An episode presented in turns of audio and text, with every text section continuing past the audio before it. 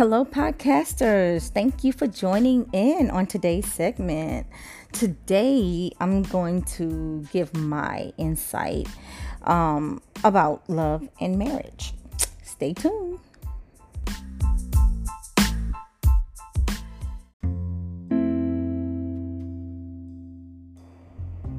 Okay, today's segment is about love and marriage. We get married with the hopes and beliefs that it will last forever. And guess what? It can. One of the best examples of a special and loving marriage is my grandparents. When I was a child, I used to visit my grandparents often. I used to get joy from watching how beautiful and how special my grandfather treated my grandmother, as she did the same for him. She could complete his sentences and know his thoughts even before he would say a word. They were married over 50 years.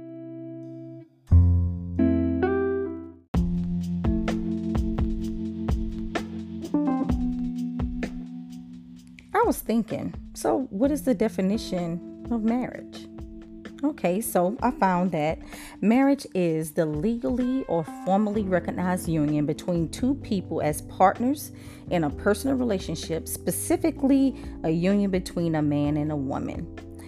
It's a legal contract between the two individuals that unites their lives legally, economically, and emotionally.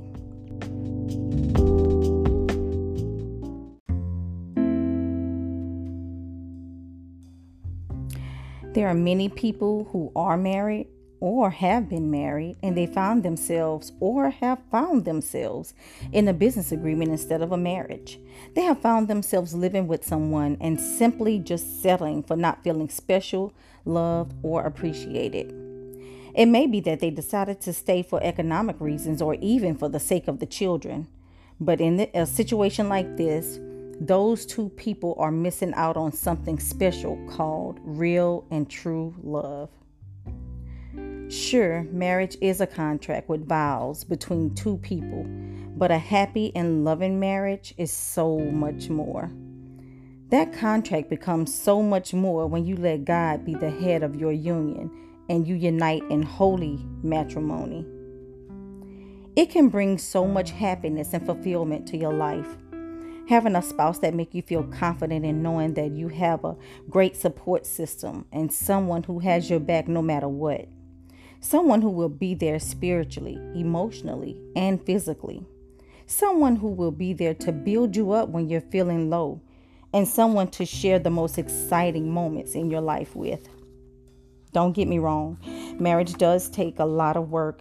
It takes patience love understanding willingness give and takes respect, prayer, and the most important, it takes God.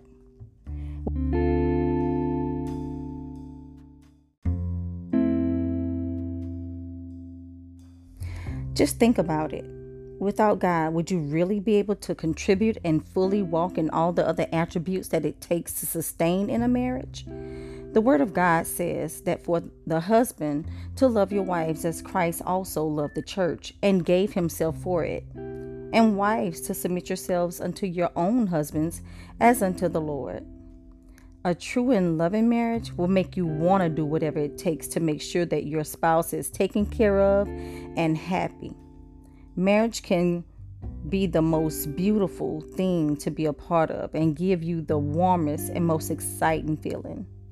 Marriage is honorable, and married couples have favor with God. Now, that's one of the bonuses I love. When God is the head of your marriage, it doesn't matter how many disagreements you get into or how much he or she has gotten on your nerves. God always allows you to see one another for who you really are. He allows you to see the beauty of your relationship that made you fall in love in the first place and make you fall in love all over again.